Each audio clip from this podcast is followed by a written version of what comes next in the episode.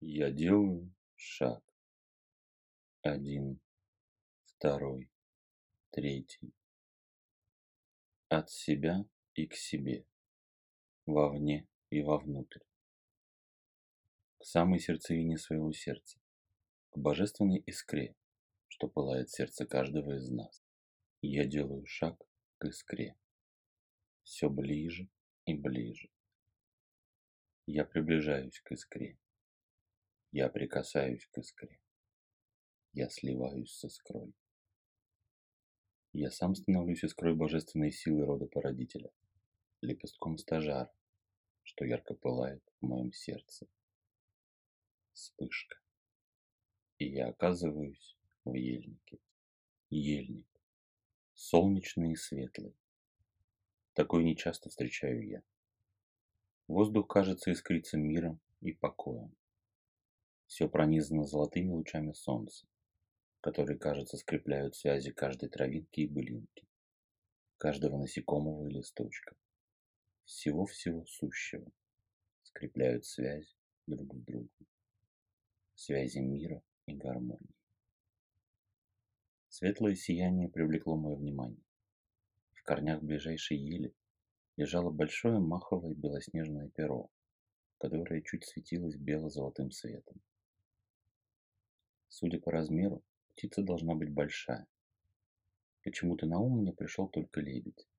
Я нагнулся, поднял белое перо лебедя и убрал его в сумку. Тут же рядом с пером обнаружилась и тропинка, вся посыпанная белым, как будто речным песком. Тропинка ровная и гладкая, гармоничная и ровная. Давно я не видел такой в ельнике. Даже вездесущие еловые корни, которые обычно норовят броситься под ноги, и те скрылись в глубине. И я пошел по ровной белой дорожке, которая повела меня прочь от ельника. Чем ближе я подходил к лесным вратам, тем все больше и больше обращал внимание на то, что ельник меняется. еще больше светлеет и редеет, все больше и больше встречается на пути берез. Все чаще и чаще попадаются широкие, залитые солнцем лесные прогалины, как маленькие островки мира и спокойствия в обычно бушующем и неприветливом ельнике. Дорожка подвела меня к лесным вратам, и каково же было мое удивление, когда вместо привычных гигантских елей-привратниц я увидел одну ель и одну березу по разные стороны арки прохода. Я встал в арке, протянул руки, чуть касаясь кончиками пальцев шершавой коры. Прохлада ели и теплое белое сияние березы окутали мои ладони. Побежали куда-то в сердце, и там слились в мире и гармонии. Сквозь проход на меня дохнуло влажностью, как будто там, за завесой прохода меня ждал большой водный простор. Так и есть. Я прошел сквозь врата и оказался на берегу быстрой полноводной реки, которая текла мимо меня, образуя широкую и спокойную заводь, как раз рядом с тем берегом, куда меня вывела тропинка. По заводе величаво скользила пара лебедей. Изящные точеные силуэты скользили по водной поверхности, то расходясь, то сходясь. То свивая длинные шеи в фигурах причудливого танца, то расплываясь вновь по заводу. Я стоял, как завороженный все больше и больше погружаясь в образы, которые являлись в медленном и величавом танце птиц. Лебедь не зря избран символом верности и любви. Именно на них произрастают семена гармонии и мира. Сначала в семье, а далее в роду, общине и везде, куда дотянутся огонь сердец семьи. Прозвучал на берегу мягкий женский голос. Из бликов солнца на воде, из изящных движений скользящих по поверхности лебедей, из шороха ветра и шепота березовых листьев соткался образ зрелой, величественной женщины в длинных расшитых золотом одеждах и высоком кокошнике, чем-то напоминающем сложную диадему. Такой величественной мощью, но в то же время таким миром и ладом повеяло от женщины, что я низко и уважительно поклонился, представился и спросил, «Как твое имя, царица?» «Я не царица, я хранительница Лада, мира и гармонии в семье и мире. По велению рода не зашла я в мироздание, принеся с собой принципы и правила совместного ладного существования в семье, в роду, в общине, в державе и во всем мироздании. Я Лада, хранительница Лада и мира во всех их проявлениях. Начнем с самого начала. Любая держава состоит из общин и племен, образующих ее. Общины и племена состоят из родов, рода состоят из семей. Из чего же состоит семья? Это основа основ любого упорядоченного мироустройства в Яве.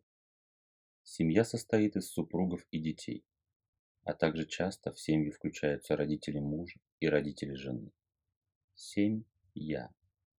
Четыре предка, супруги и один ребенок минимум, ибо только с рождением первого ребенка семья освещается светом творения и принята богами и мирозданием.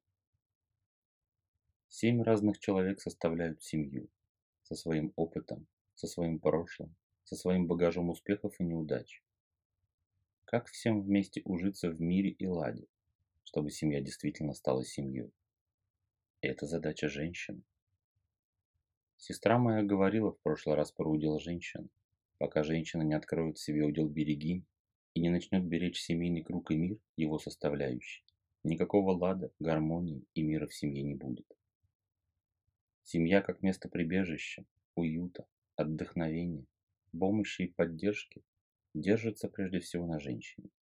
И от того, насколько женщина может найти лад в самой себе, насколько она пребывает в ладу с самой собой, настолько же ладно будет и в семье. Лад, он в простоте, в простом ежедневном труде, в простых радостях жизни, в умении наслаждаться каждым моментом жизни и в умении довольствоваться тем достатком, который у тебя, не стремясь подгребсти под себя лишнее. Старшие женщины могут выступать с советами, но хозяйка в семье всегда одна. Именно она хранит мир, лад и любовь семьи.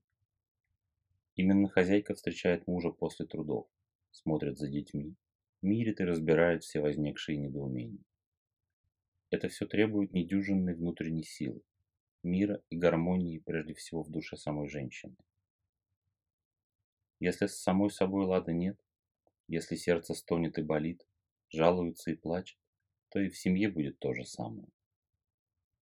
Современный мир перемешал все с ног на голову. У вас женщины работают, чтобы прокормить семью.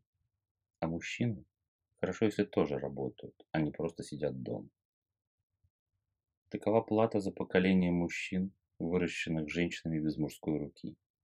Годы были тяжелые, но тем не менее, вы все жнете сейчас именно то, что сеяли, что сеяли ваши прабабки, бабки и ваши мамы. Смотрите на это и думайте сами, Хотите ли вы такой же судьбы для своих подрастающих отроков и юниц? Если нет, обратитесь в себя, найдите в себе мудрость, чтобы примириться с теми обстоятельствами жизни, которые вы сами себе создали своими поступками и принятыми решениями. Утишьте бурю в сердце, найдите в нем каплю мира и раздуйте, ушибьте ее до потока любви и лада, который зальется из вашего сердца в семью и далее в мир крепче всяких обязательств и обещаний, скрепляя и склеивая вас всех вместе друг с другом. Не зря говорят, что супруги – половинки. Где вы видели враждующих и ссорящихся половинок одного и того же целого? То есть, если вы не способны найти лад и гармонию со своим супругом, то ответ очень прост. Либо вы не половинки, и выбор супруга был ошибочен, либо ваши совместные деяния и решения уже настолько растолкнули вас в разные стороны, что нужно приложить еще больше усилий, чтобы выстроить мост к сердцу друг друга и помириться, принять все и осознать, и найти, наконец, мир и лад в семье. От мира и лада в каждой семье зависит мир и лад в вашем роду и в ближайшей к вам общности людей. Люди не слушают то, что им говорят. Они смотрят на то, кто, что и как делает. И если результат виден, они перенимают и усваивают его. Будет в вашей семье мир и лад, все ваше окружение изменится. Лада замолчала. Лебеди вышли на берег, подошли к ногам богини и ласково потерлись изящными головками о подставленные руки. Лебедей не зря избрали символами верности и любви. Эти птицы создают пару один раз и на всю жизнь. И если один из пары погибает, за ним часто погибает и другой, не в силах вынести одиночество. Так и выглядят половинки одного целого в природе. На это можете ориентироваться и вы. Голос Лады стал отдаляться и таять. Мне показалось, что мимо моего лица пролетел белый лебедь, легонько махнув крылом мне по груди. Внутри все потеплело. Накатило состояние мира и гармонии. И я открыл глаза в своем теле.